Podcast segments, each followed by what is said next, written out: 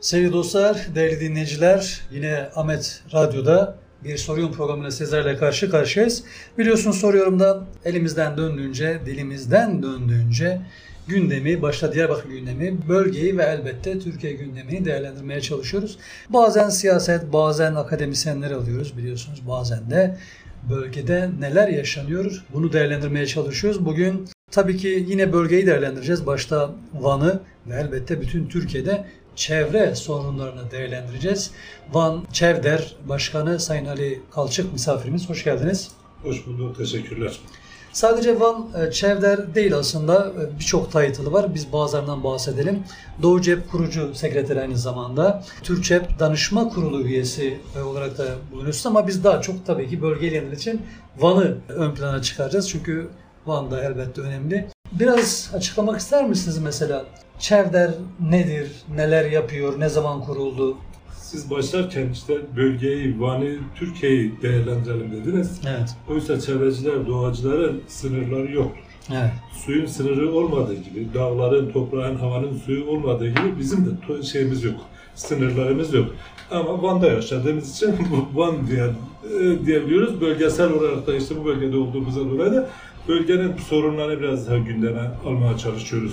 Biz Çevler 2005 yılında Hı hı. birkaç tane ekolo- ekolojistin bir araya gelerek ekolojik demokratik bir cumhuriyetin yaratılması, doğanın kirlenmemesi uğruna kurduğumuz bir dernektir. 2005 yılında gönüllülük temelinde çalışıyoruz. Hiçbir çıkar menfaat beklemeksizin gönüllülük temelinde oluşan bir 50 kişilik bir üye arkadaşımızla beraber demokrasi, e, ekoloji, demokrasi mücadelesi veriyoruz burada. Bunların içinde de çoğu şey mi? Yani yine sizin gibi ekolojist mi yoksa başka alanlarda da olanlar Yani var mı? sonuçta hiçbir canlının ben çevreciyim, ben ekolojistim deme adına sahip değil. Evet. Çünkü bu doğada, bu coğrafyada, bu dünyada, bu evrende yaşayan herkes, her canlı, bırak insanları, her canlı temiz bir çevrede yaşama hakkına sahip. Yani hakkına sahiptir ama bu hakkı gasp eden anlayışlara karşı duruş sergileyenlere çevreci diyebiliriz. Yoksa dışında herkes, her canlı da benim kadar çevrecidir. Çünkü herkes kendi, temiz bir çevre ister.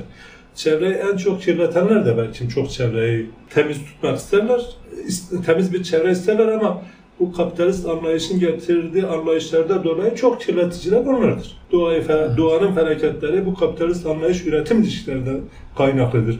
Oysa normalde kimsenin kimseye tahakküm etmediği, kimsenin kimseye sömürmediği, kendi ihtiyacını karşılayabilecek kadar üretim ilişkisinin olduğu bir dünya özlemini arzuluyoruz. Onun mücadelesine veriyoruz. Evet. 2005'te kurulduğunu belirttiniz. Ben bildiğim ve gördüğüm kadarıyla sizinle ilgili aynı zamanda e, İzmir, İstanbul'da da tabii ki ilişkileriniz devam ediyor or- oralarla da. Ve orada da galiba sizin e, üyeleriniz veya beraber çalıştığınız çevreciler var değil mi?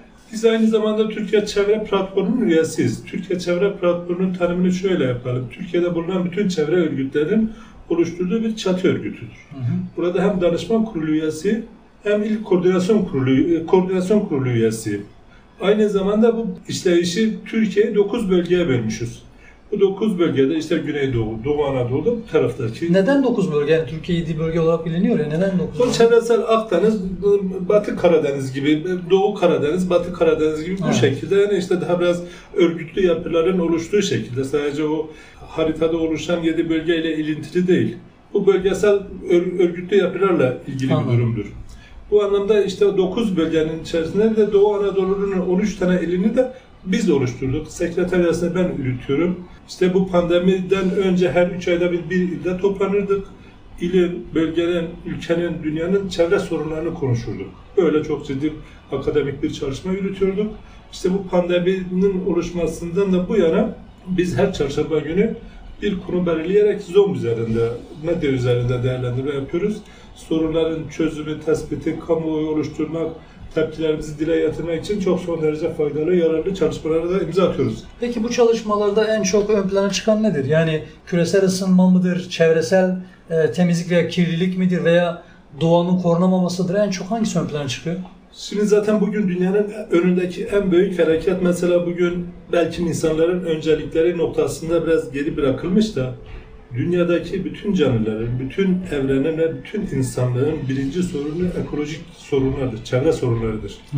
Bugün işte yaşadığımız hepimizin işte 1-2 gram ağırlığındaki bütün dünya virüsünün hepimizi hapsettiği bir olgu vardır.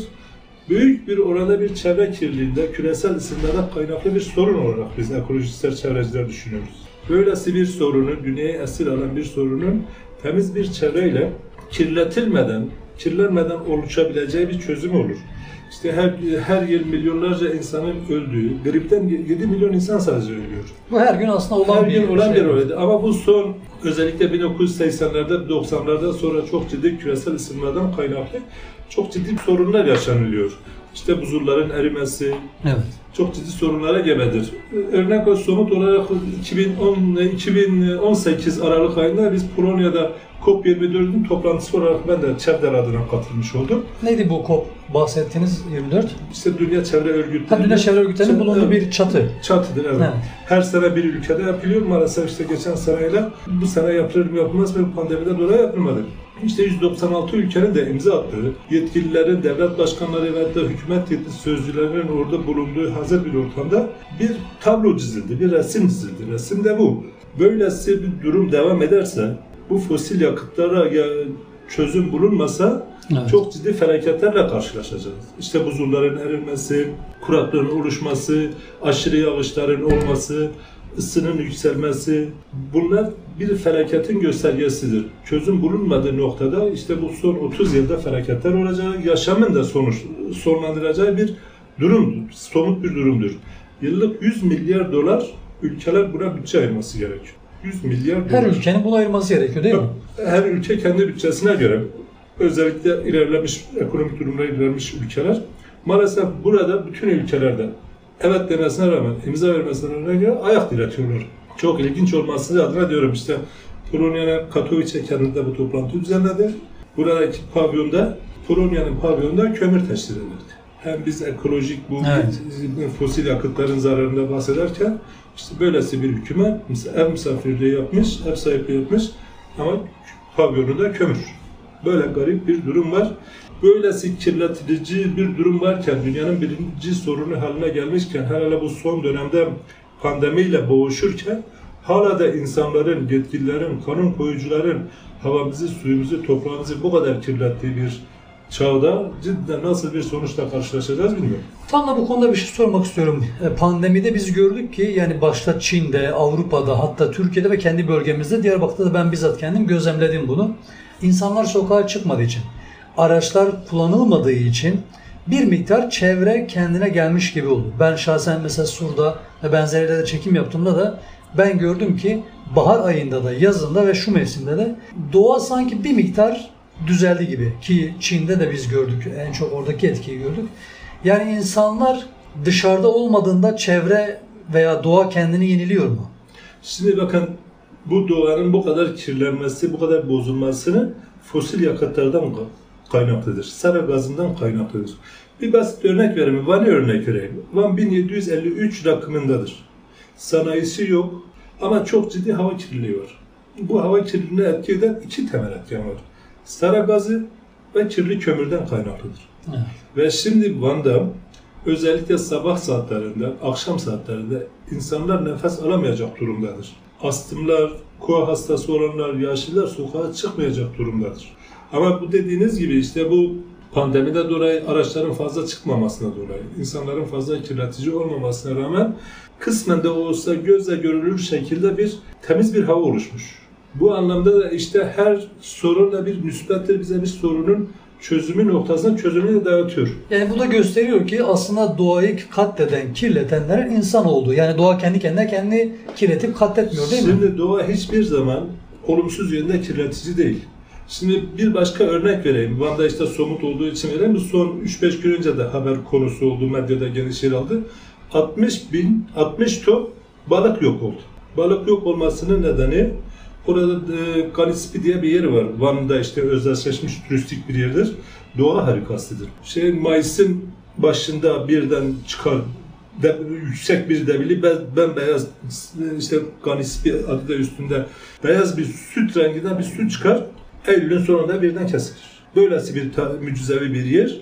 Yanına hemen şey koydular. HES bıraktılar. İşte Denizli'de bir firma gelip orada HES kurdu. Biz gittik orada işte biraz sosyal medyada paylaşımı yaptık zararlıdır. Su meta haline getirilmesi gerek, gelmemesi gerekir. Galis işte bizim değerimizdir gibi bir söylemlerde bulunduktan sonra bir kamuoyu oluştu. Kamuoyundan sonra kaymakam işte şey toplantısı yaptı. Bilgilendirme toplantısı yaptı. Bilgilendirme toplantısı yaparken kalkıp sunum yaptı kaymakam. İşte çok yararlı olduğunu, Bahçesaray'la Çatağan hasta enerjisi gitmeyeceği, bu Yani kaymakam HES'i savunmuş oldu. sanki ortağıdır, sanki hissedarıdır gibi Evet. söyledi. Sonra da ben kalktım dedim yani bu bilgilendirme toplantısı. Siz bunun ortağı mısınız? Bunun zararlarını da biz dile getirelim. Bizi orada vatan hainliğiyle, teröristlikle suçladı. Ve o aynı bah- bahse konu olan Ganispi'deki yapılan HES'te 60 ton balık yok oldu. Şimdi HES'in böylesi, öz, suyun böylesi ticari pazara dönüştürmesi, orada yaşayan bütün canlı varlıkların yok olması, ekolojik dengenin bozulmasının gerekçeleridir. Ha diyeceğim enerji ne yapacağız? Enerji üretiliyor. Şimdi sonuçta bakın dünyada en çok güneşin eksilmediği bölgelerden biri de işte bizim bölgemizdir Van'dır. Genelde bölgemizdir. Ama bunu da doğru kullanamıyorlar ne yazık ki. Şimdi güneş her sabah mutlaka çıkar. Mesela 365 günün hemen hemen 300 günü güneş çıkıyor. Güneş enerjisi ne paralı değil, eksilmeye, eksilmez bir şeydir ve demokratiktir. Herkese eşit şekilde geliyor. Hem ucuz hem temiz olması adına da bunu kullanılmadığı gibi işte su herkesin, bütün canlıların ortak malıdır. Doğa, Tanrı kim yaratmışsa bizi, bu bizim bütün canlıların ortak alanıdır. Birine peşkeş edilmesi, birine pazarlaması, birinde bundan kazanç sağla- sağlaması hiçbir ahlaka, hiçbir mantığa sığmayacak bir şeydir. Ama bugün devlet su işleri diyor benim yeraltı suyu da benimdir, yerüstü suları da benimdir. Biz artık evimizdeki içtiğimiz çaydan, içtiğimiz suya kullandığımız bütün su, tarımda kullandığımız bütün su meta haline gelmiş ciddi bir metadır. Meta haline getirdiği halde bir de kirleterek meta haline getiriyor. Böylesi bir vahşeti yaşıyoruz. Ben şunu... Su bir de su getirmişken su hayattır. Su kirlendiği zaman hayatımız kirleniyor. Toprağımız, havamız kirleniyor ve yaşam sorgulanıyor. Yaşamın anlamı kalmıyor. Burada temizlemek de artık çözüm değil. Sorun kirletmemek. Ki yakın zamanda da görülmüştü yani son 3 yıl 4 yıl içerisinde Malatya'da su kirlendiğinde vatandaşların yüzlerce 300-400 civarında vatandaşın hastanelere akın ettiği görülmüştü ve bu günlerce aylarca sürmüştü. Dediğiniz gibi su hayat. Ee, peki siyasiler neden sizleri yani siz ekolojistsiniz. Sizin bir siyasi partiniz yok. Siz bir muhalefet e, örgütü veya muhalif kanat değilsiniz ama ekoloji savunduğunuz için ki son zamanlarda çok mod olmuş muhalif olan herkese veya soru soran herkese terörist yaftası yapıştırılıyor. Size bu yaklaşımlar veya sizi mesela o kaymakamın dikkate almaması gibi yani siyasilerin veya erk olanların yani yönetim gücü olanların böyle davranmasını nasıl değerlendiriyorsunuz? Şimdi zaten çok yakın tarihte galiba 27 Aralık'ta bir kanun çıktı. Evet. Kitlesel silahları imhası ile ilgili bir karar. Bu torba yasa içerisinde işte onlarca yasa daha konuldu. Şimdi bu yasa yasayla işte derneklere kayyum atanması da uygulandı. Yani son 18-20 yıldır Türkiye'de antidemokratik bir uygulamanın sonucu herkese muhalefettir. Bir de temel amaçları sadece para kazanmak, kapitalist, vahşi kapitalist anlayışla mal edilmek, sermaye edilmek anlayışı olduğunda dolayı bunlara karşı olan herkes düşmandır. Zaten çevrecilere, ekolojistlere mandal ne, ne dedi Cumhurbaşkanı? Mandal mı, handal mı? Yani bazen vandal diye He, suçluyor. vandal diye bize. evet. Oysa biz çevreciler mesela örneğin Türkçep'te olduğu gibi hiç AKP'li de var, CHP'li de var, MHP'li de var, HDP'li de var, Kürt de var, Türk de var, herkes de var.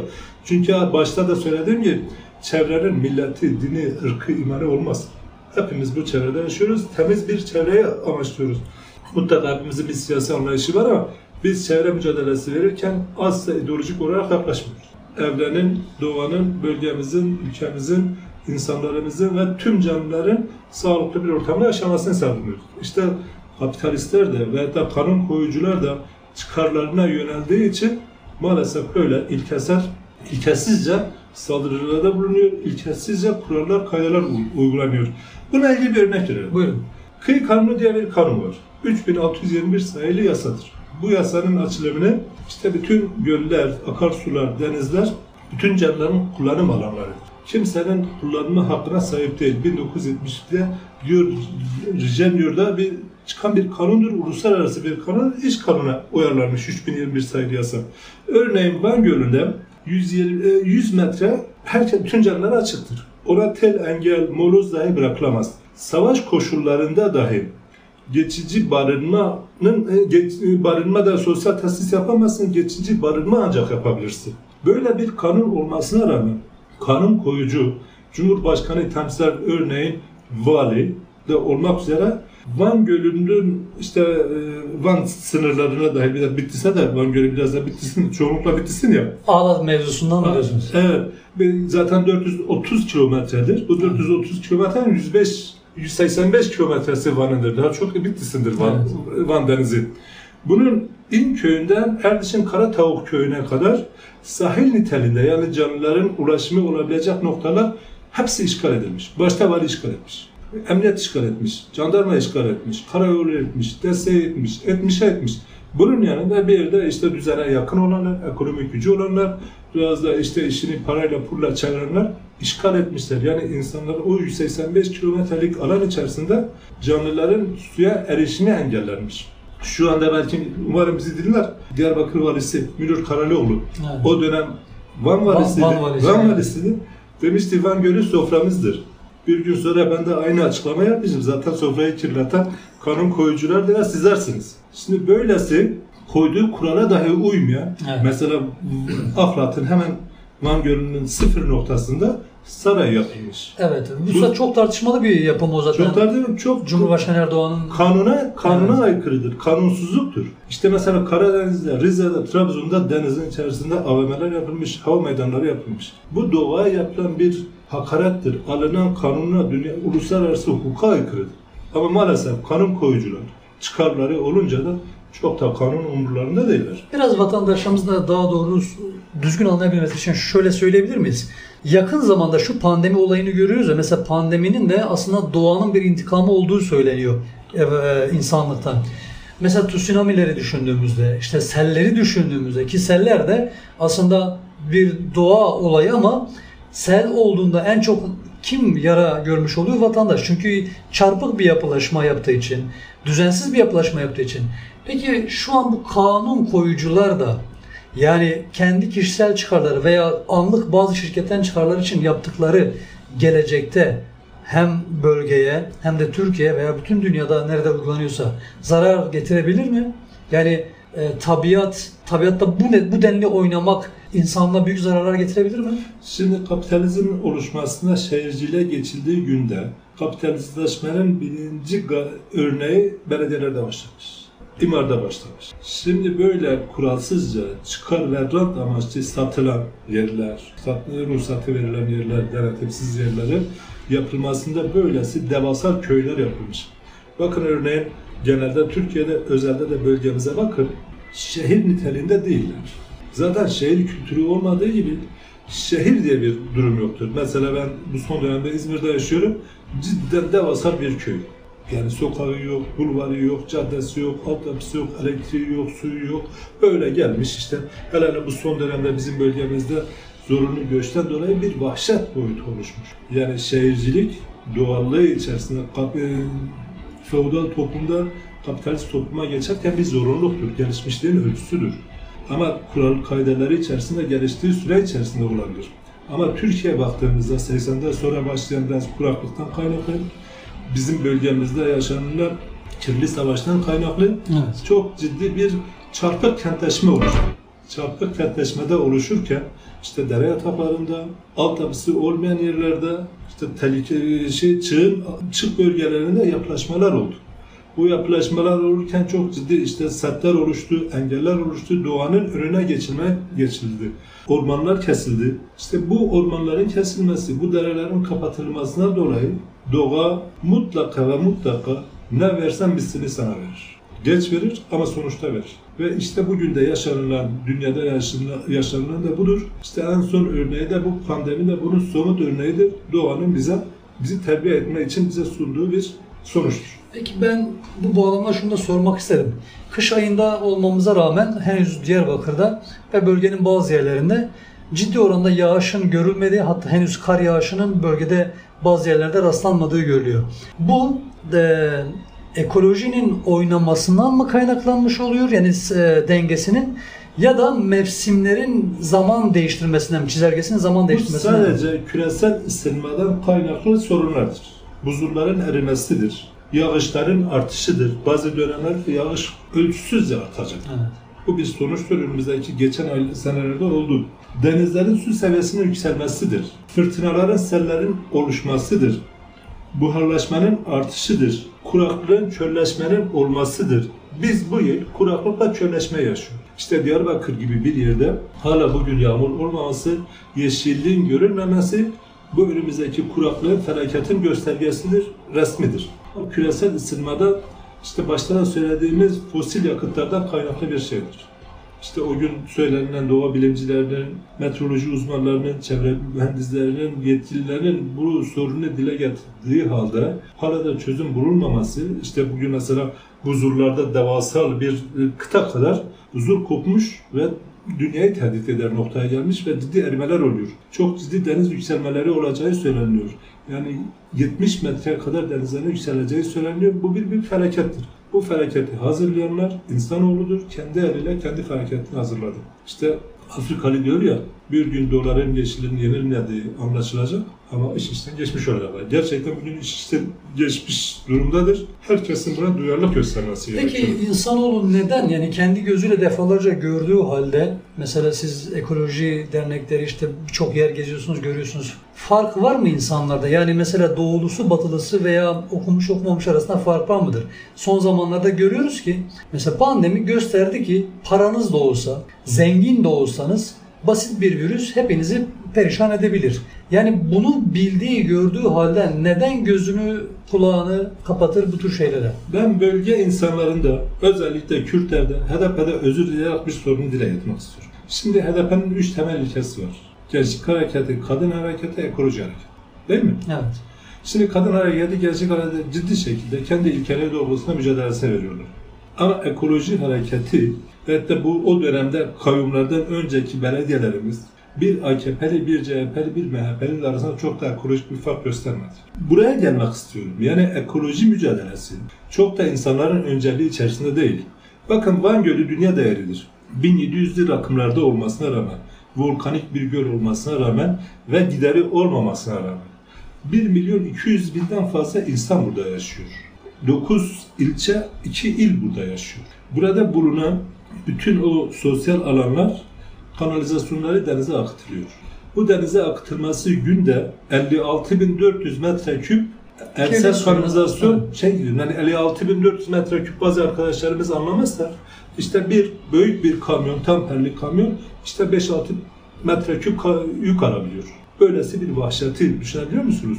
Binlerce, on binlerce kamyonun her gün oraya kanalizasyon akıtması demek. Evsel atıkların, çö- çöpün, poşetin, kimyasal atıkların akıtması demektir. Bir başka ilginç olması noktasına söyleyeyim. Sade Van'ın İpek yolu en büyük ilçesidir, merkezi bir yerdir.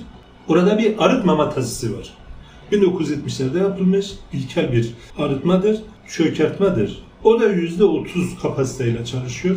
Saniyede 1800 litre bölü saniye kanalizasyon deşarj ediliyor. Yani de, Van Denizi'ne baktığın zaman, derinlemesine baktığın zaman yaklaşık 2 kilometre, uzunlamasına baktığın zaman 5-6 kilometre simsiyah bir balçık görünüyor.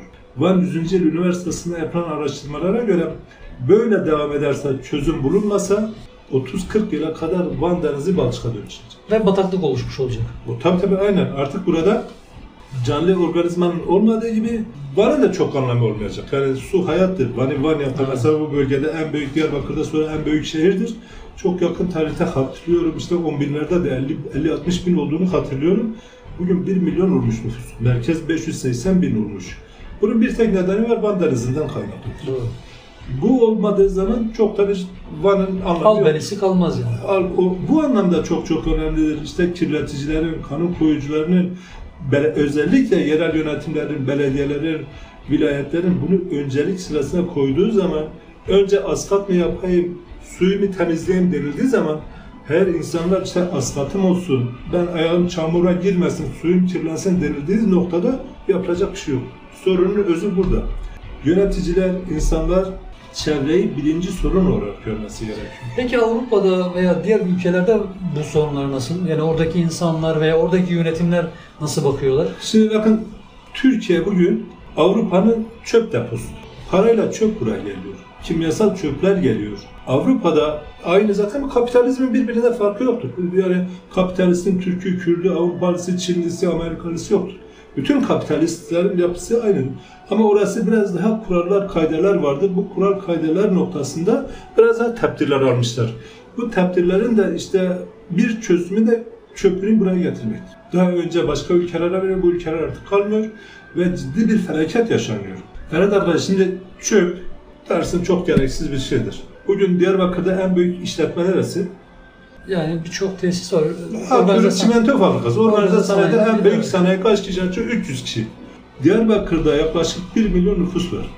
Bir kişi günde 1.3 kilo çöp üretiyor. 1 milyonla çarptığın zaman Ciddi rakam. 1 milyon 300 bin çöp ediyor. Bunu ayrıştırıp geri dönüştüğün zaman bahsettiğimiz fabrikanın 10 misli daha büyük bir fabrika olur. Hem geri dönüşüm hem ciddi bir girdidir, hem ekonomik bir sorundur, hem istihdamdır. Ama insanlar geri dönüşümü çok esas almadığında dolayı insanlara, doğaya, canlılara bir felaket olarak geliyor. Mesela Van'daki çıkan çöp, Van'a uzaklığı kuş bakışı baktığımızda işte 5 kilometredir. Orada vahşi depolamayla depolandığı için yeraltı sularıyla, kuşlarla, kurtlarla, rüzgarla poşet bir daha bize geri geliyor. Hepimizin belki bugün kansere çözümü e, hastalığın bu boyuta gelmesinin ve de pandeminin bu nokta olmasının temel nedeni bu kadar kirleticilerin olmasıdır. Böyle bir sorun vardır. Şimdi her yerde sorun var. Sorunların öncelikleri ve de çözümü de olması gerekir. Siz dediniz ya Avrupa'da işte nasıl bir çözüm. Bunun çok somut bir başka bir örnek de örnek vereyim. Şimdi taş ocakları günümüz anlayışında bir ekmek fırını ne kadar önemliyse, vazgeçilmezse biz nasıl fırınları kapatamayacaksak taş ocaklarını da kapatamayız. Çünkü beton, beton işletmesinde, yol yapımında, inşaat yapımında olmazsa olmazsa artık mecirlerdir, taştır. Bu kadar gereklidir. Hı. Şimdi ama doğaya en çok zarar veren taş ocaklarıdır. Ve yıpratan ve Yıpratan, dengeyi bozan. dengeyi bozan, suyu, havayı kirleten bir olgudur ve canlı organizmayı bozuyor. Mesela oradaki o yakında bulunan bir köyün hayvanlarında doğum oranını değiştiriyor. Suyu kirletiyor, oradaki bitki örtüsünü bozuyor. E peki böyle bir ihtiyaç var ama taş ocağına da böyle bir zararı var. Oysa taş ocağının 47 tane maddesi vardır. Bu 47 maddenin önemli, çok önemli noktaları uygulanmıyor.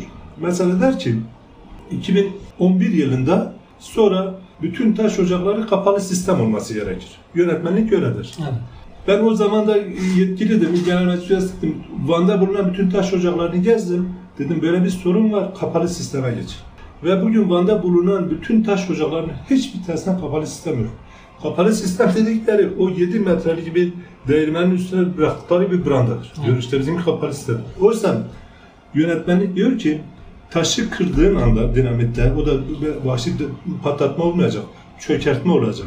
Orada değirmenden sulayarak yapacak. Değirmende çıktıktan sonra ardiye noktasına depoladığı noktaya kadar araca bindirip getirip yola döktüğün veyahut da beton sanksiyonuna döktüğün noktaya kadar her taraf kapalı sistem olacak. Ama iddia ediyorum Diyarbakır'da yüzlerce şimdi taş ocağı var. Hiçbir tanesinde kapalı sistem yok.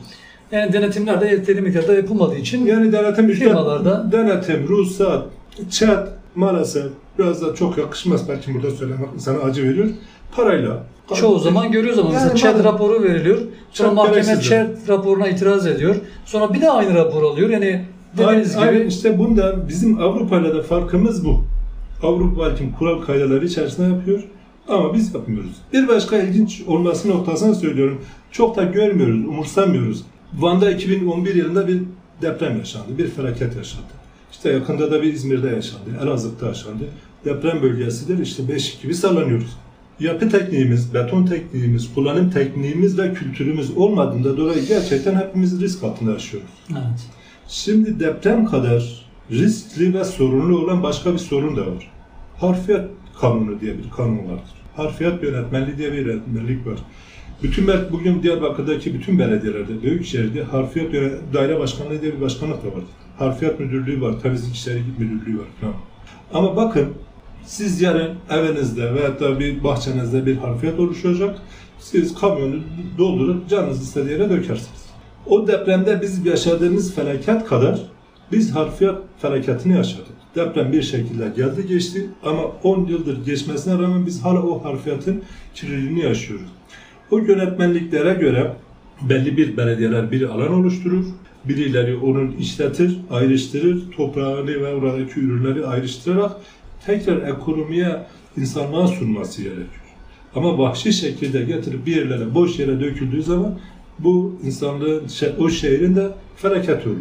İşte Avrupa ile Türkiye arasında geri kalmış ülkeler arasındaki fark belki bu olsa gerek. Yoksa o yüzden kapitalist kapitalisttir, vahşi edinme, depolama, toplama anlayışı üç aşağı beş yukarı aynıdır. Peki siz az önce yerel yönetimlerden bahsederken HDP'yi eleştirmiştiniz. Aynı zamanda görüyoruz ki yani ne sağı ne solu, ne yönetimi ne muhalefeti biraz ekolojiye gözü kapalı kalıyor galiba. Galiba medyada, kendimizi de eleştirelim, medyada yeteri miktarda bu konuda bilinçlendirme yapmıyor. Mesela biz radyo olarak sürekli koronavirüs gündem olduğu için sürekli bir bilinçlendirme e, kamu spotları yayınlıyoruz. Ama mesela şu ana kadar ekolojiyle ilgili televizyonda yayınladıklarımız var ki az bir miktarda. Yani galiba şunu görüyoruz. Yani hükümetlerin de, valilerin de, kaymakamların da, belediye başkanları ve parti başkanlarının da bu planları galiba 3. 4. seviyede kalıyor. Ta ki başımıza bir olay, bir olgu gelinceye kadar. Değil mi? Mesela eleştiri size başlayalım. Evet. Sizin odanızda çay içerken, Evet. hatta bu stüdyoda, bu güzel stüdyoda program yaparken bir pil kutusunu görmek isterdim. Şimdi bakın, bir pil doğada 6 metrekarelik bir yeri katlediyor. Orada artık hiçbir canlı bitki olmuyor. Ama hepimiz evimizde bütün artık cihazlarımız bataryayla olmuş. Değil mi? Doğru. Ve hepimiz rastgele atıyoruz. Bu çevre bilgisinin, çevre felaketinin ve çevre sorununun ailede olmadığı bir sorun. Sizde bak aynısı ben bende de aynı sorun var. Yani bir başka komik bir, basit bir soru sorayım. Hepimiz evimizde balık kızartmasını çok severiz. Kızartmalık Doğru. şeyleri çok severiz. Ama Yağını- o çıkan yağı da boca ederiz lavaboya. Doğru. 1 litre kızartmalık yağ 1 milyon metreküp suyu kirletiyor. Oradaki canlı organizmayı yok ediyor ve yeraltı borularını kapatıyor. İşte böyle bizim baştakiler, hükümetler, belediyeler, partilerimiz maalesef bunu önceliklerine koymadığı için biz bu felaketi yaşıyoruz. Ve cidden hepimizin ciddi bir felaketi olacak. Ve işte Afrika'nın dediği gibi bir gün biz de doların gidelim yenilmeyeceğini, göreceğiz. doların, avronun yenilmeyeceğini göreceğiz. Ben hemen savunmaya geçeyim pille ilgili. Haklısınız her yerde olması gerekiyor ama biz e, dönüşümlü piller kullanıyoruz. Yani tekrar şarj edilebilir piller kullanıyoruz. Bir daha bir daha bir daha bir daha. O yüzden pil, Görsel de olsa pil- burada olmaz. pil, yani pil çöpümüz olmamış oluyor bu ama kesinlikle haklısınız. Yani birçok yerde Evet. benzer şeylerin olması gerekiyor. Birkaç dakikamız daha kaldı. Neler söylemek istersiniz son olarak? Valla o kadar çok sorunlar var ki. Şimdi örneğin sadece sorunları böyle şey olarak madde madde olarak yayınlayayım. Evet, buyurun. Size sunayım. Emsal atıkların yarattığı tahribatlardır. Kanalizasyonun yarattığı olumsuzluklardır. Her yerde belki Diyarbakır gibi bir metropolün inanıyorum birçok yerinde hala kanalizasyonların olmadı. Olan kanalizasyonlar da arıtmalar, ileri biyolojik arıtmaların olmaması sadece o arıtmamadır. Bir yerde topluyor, tekrar bize geri geliyor. Geri dönüşümlerin sağlıklı şekilde evde ayrışımların yapmadığı, hepimizin evde bir çöp vardır ama çöpü bütün şeyleri çöpleri ortaklaşarak çöp kutusuna atmamız bizim ilkelliğimiz, doğaya olan saygısızlığımız. Hepimizin üç aşağı beş yukarı evimizde olan uygulamalardır. Biz evimizde ayrıştırma yapmamız gerekir. Çocuğumuzda çevre ve çevre sorunları yaşamamız gerekiyor. Bugün derelerler, kanallarda resmen işte bu özellikle yerleşim yerlerinde geçen bütün derelerde kanallarda çok ciddi kirlilik var. Devlet su işleri hepimizde ciddi para alıyor. Suyu satıyor ama temizlik yapmıyor. Buna dikkat edilmesi gerekiyor. Çok ciddi bir sorun tıbbi atıklardır. Tıbbi atıkların toplanması bertarafı diye bir uygulama var. Mutlaka Diyarbakır'da da olması gerekir. Ama denetimin olmadığı için bir de bunun işletilmesi biraz fazla masraflı olduğundan dolayı onlar işte geçiştirip bunlar normal bir kibrit atıp yakıyorlar. Oysa bertaraf edilmesi gerekiyor. Bu bir sorun. Bir diğer sorun da sağlık kuruluşlarında toplarken parayla toplanıyor. Sağlık kuruluşları da bu evsel atıklara para vermemek için evsel atıklara Kontrol dışı atmış oluyor. Bunlar çok çok önemli sorunlar mutlaka takip edilmesi gerekir. Dediğim gibi taş ocakları, maden ocakları, kum ocakları, altın aramaları ciddi bir felakettir. Felaketlerin önüne geçilmesi için doğal olan doğalda kalması gerekir. Yer altındaki şey yer üstüne çıkmaması gerekir. Yer üstündeki üretim yer altında çok çok değerlidir. Belki altın bize cazip gelebilir ama bu doğanın bir felaketidir. Taş ocakları önlem alınmasa, tedbir alınmasa bu bir felakettir. Beton santraller, çimento fabrikaları bunlar çok ciddi sorunlardır. HES'ler dediğim gibi mutlaka ve mutlaka sulara kelepçe vurulmaması gerekir. Sular özgür olmaması, olması gerekir ve meta haline getirilmemesi gerekir. Kurtun, kuşun, börtünün, böceğin, insanın ortak değeridir. Hangi, hangi inanca inanırsan inan bu su hayattır. Kimse hayatı pazarlayamaz, hayata kelepçe vuramaz. HES'ler mutlaka kapatılması gerekir. Yenilenebilir güneş enerjisi, rüzgar enerjisi son derece hem ekonomiktir hem temizdir. Buna geçilmesi gerekiyor. Bir de bizim bu HES'lerin yanında belki dünyada olmayan bir garip bir uygulama var bizde. Bizde bir de güvenlik barajları var. Evet, güvenlik amaçlı yapılan baraj. Güvenlik amacıyla yapılan baraj sadece bir derenin önünü kesmiş. Orada milyonlarca metreküp suyu kapatmış. O bölgede bulunan ekolojik dengeyi bozmuş. Orada bulunan onlarca köyün yaşamını olumsuz yönde engellemiş. İşte sözde orada işte PKK'lilerin geçmemesini engellemek. Böylesi mantıksız, ilkesiz, hangi amaca hizmet etmeyen, doğayı tahrip eden, doğa dengesini bozan garip bir uygulama var. Dünyada belki başka bir yerde. Bizim, bu da bizim bölgemize ait bir şeydir. Biz dedik ya hala da şey olmamışız, kentleşmemişiz. İnanıyorum sizin eve çok yakın bir yerde birkaç tane ahır, inek, koyun falan vardır. Biz hala da Şehrin hala göbeğinde ne yazık ki var. yani böyle bir şey yaşıyoruz. Biz ne köylü olabildik, işte bu zorunlu göcün, kirli savaşın getirdiği çarpık kentleşmede dolayı insanların istihdam, açlık sorununda olduğunda dolayı işte iki ineğini veya da 10 tane koyunu getirip şehir içerisinde yaşaması, şehre adaptasyon olmaması böyle garip. Ya da şehrin çok hızlı büyüyüp de köyü yutması sonucunda Aynen büyük bir köy olmaz. Evet. Yani Diyarbakır metropol şu an yaşadığımız de yerde öyle. maalesef- Karapınar ma- maalesef köylü, öyle. Beyaz köyünün şu an koca bir şehir oldu. İşte mezbahaların hala da sokak aralarında hayvanların kesilmesi bu bir ilkeliktir. Bu sağlık sorunuyla ilgili bir durumdur. Trafik ve egzoz sorununun çok ciddi emisyonuna neden ol- olduğudur. En ciddi sorunların başında yeşil alanın olmamasıdır. Şimdi yaşanılabilir çağdaş bir dünyada, bir şehirde kişi başına en azından 15 metrekare yeşil alan olması gerekir. Van'da 2 metrekarenin altına düşmüş. Diyarbakır'ın Çok olduğunu bir- bilmiyorum. Herhalde o da çok ondan farklı değil. Şöyle yapalım. Birazdan haberler gelecek. O yüzden süreyi doğru kullanmamız lazım. Son sözünüzü alayım ben sizden. Son sözüm herkesin birinci önceliği ekoloji olması gerekir, çevre koruması gerektiğini düşünüyorum. Hiç kimse doğaya hakim olmak, doğanın sahibi olmak gibi bir lükse bir hakka sahip değil. Biz sadece burada bir emanetçiyiz. Emaneti kirletmeden gelecek nesillere temiz bir dünya, temiz bir çevre bırakmakla mükellefiz. Bunun dışında kendimize, insanlığımıza hakaret etmiş olacağız. Ben katıldığınız için çok teşekkür ediyorum. Verdiğiniz bilgiler için de başka bir programda belki yine sizi konuk alır. Çünkü konu bu kadar kısa bir zaman dilimine sığmayacak Evet. kadar geniş ve önemli bir konu. Soruyorum programın sonuna geldik değerli dostlar. Birazdan haberlerle e, sizlerle olmaya devam edeceğiz. E, Bizimle kalın çünkü Ahmet Radyo'da biz hayatı ve rengi ve tabii ki sorunlara çözümleri sizlere ulaştırmaya devam ediyoruz.